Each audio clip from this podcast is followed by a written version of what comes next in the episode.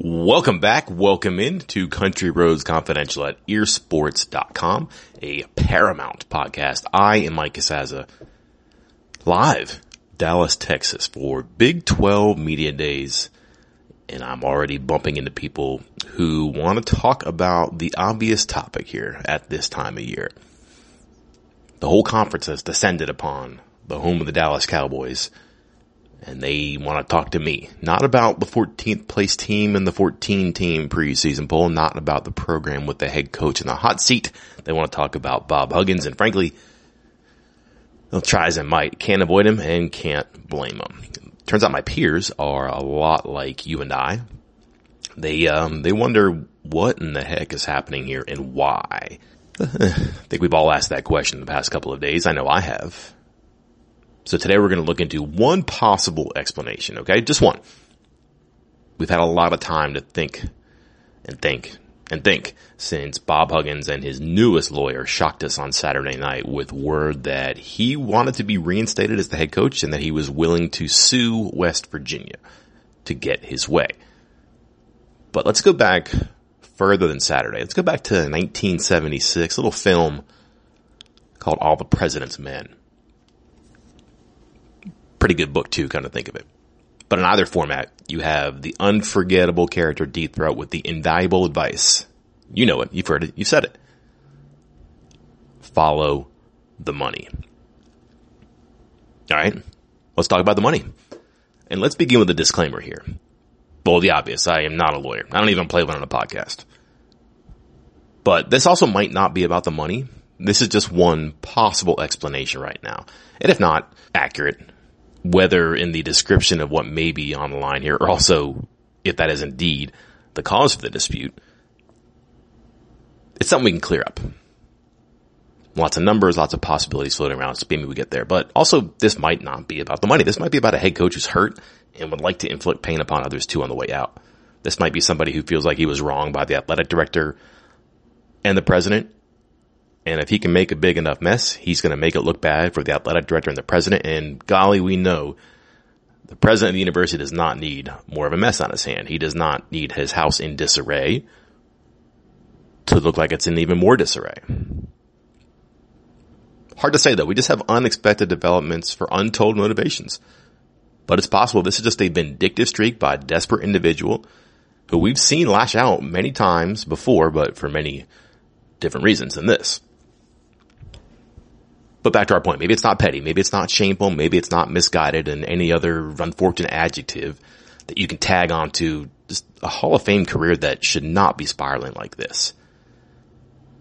But maybe it's about the money. So let's talk about the money. Specifically, let's talk about the money attached to getting out of a contract for either party. There are basically four ways for West Virginia or for Bob Huggins to get out of the contract. The one that was extended in August 2021 and amended in May following the comments that Huggins made on that Cincinnati radio station appearance. Bob Huggins can complete the contract. Just go to the office on his last day and that's it. Tidy. He can also leave before the contract ends. And West Virginia can terminate Huggins for cause, which means he did something bad and was fired as a result, or West Virginia can terminate Huggins for convenience, which means, I don't know, in a more ordinary situation that his record stunk or his performance wasn't good enough and they just got rid of him. We can cross that one out. And we can cross out Huggins finishing the contract. So where does that leave us? Right in the middle, right? How about Huggins leaving the contract before it ends? Near as I can tell, he has a unique contract at West Virginia. I don't have everybody's contract. I've seen an awful lot of them. And other coaches like Neal Brown, for example, they have a clause that covers, quote, termination by coach and an exit that is, quote, other than by reason of death or disability.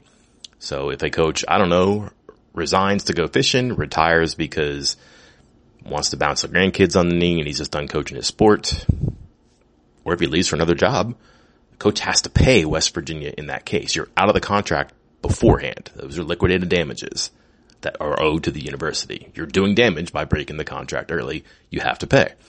Now, Huggins has a similar clause, but it's not the same clause. If he leaves, it's spun differently. So what is, quote, death or disability for other coaches is not the same for Huggins. It's defined as, quote, other basketball related employment. And his contract further states that he owes West Virginia $1 million if he takes another division one head coaching job. Again, that's not a play here, but there's a bit of a gap there, right? You can have a lot of other basketball related employment and not a division one head coaching job.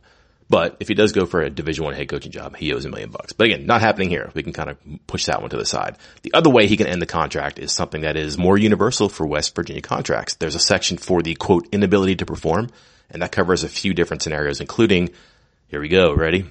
Quote, permanent retirement. Permanent retirement terminates the contract and According to the terms here, all future obligations between the parties shall cease. That means no money, no nothing.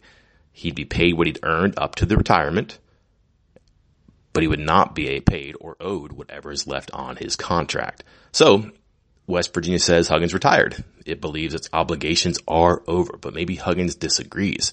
He's saying he didn't write the statement that's attributed to him. And you'll remember in that statement, he or whoever wrote it says that he informed West Virginia of quote, my resignation and intention to retire as the head men's basketball coach at West Virginia University effective immediately. Now we get into semantics and reasons that lawyers are sometimes brought into the mix. And maybe this is why we're here. What is permanent retirement? I mean, you can see someone retiring from a job and popping back up on the bench soon thereafter. And what's the intention to retire? Could one intend to retire but change his mind and not permanently retire? Just a bunch of other ways to play with those words to craft a dispute, and you get the idea. I don't want to spend a lot of time on that, even though I'm aware we might. So what now?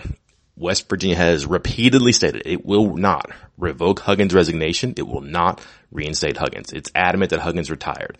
And in the general counsel's letter sent to Huggins' attorney on Monday, she used retire or retirement 10 different times in her letter and oftentimes attached to resign resignation, adamant that he resigned, he retired. His resignation was for the purpose of retirement. That is not a coincidence. So let's get back to what now. You still have the red button on the desk here that West Virginia can press and just fire Bob Huggins with cause and owe him nothing. In his contract, there are eight ways you can fire a coach with cause and maybe four of them seem to stick here. These are more universal again in West Virginia contracts, but here they go. One way to fire but cause. Any conduct of coach in violation of any federal, state, or local criminal statute, excluding minor traffic offenses, whether prosecuted or not, or any act of moral turpitude. Check. A second one. Substance abuse or habitual insobriety. Check. Third one. Willful, negligent, or intentional disregard in the performance of coach's duties. Check. A fourth one. Conduct by coach that is clearly contrary to the character and responsibilities of a person occupying coach's position, significantly offends the traditions and reputations of the university, brings serious discredit to the university, or substantially harms the university's reputation. That's the biggest check of all, especially after the events in the past few days. Never mind in June and in May as well. It's not worth our time to really consider the possibility that WV would hi- fire Huggins for convenience, but if you're curious, if they fired him for convenience, um, he would be owed half of the remaining sum of the base salary and supplemental pay on his contract. So half of whatever was left the day he was no longer the coach. Um, and that was a $3.15 million salary that he agreed to in May. Now, one thing we cannot dispute here though, West Virginia does owe Huggins money, um, $1.25 million in deferred compensation. The 2021 amendment said that he was to be paid out in three installments once his contract was up. Uh, the May amendment says that Huggins gets that money, quote, upon the termination of coach's employment, regardless of the circumstances.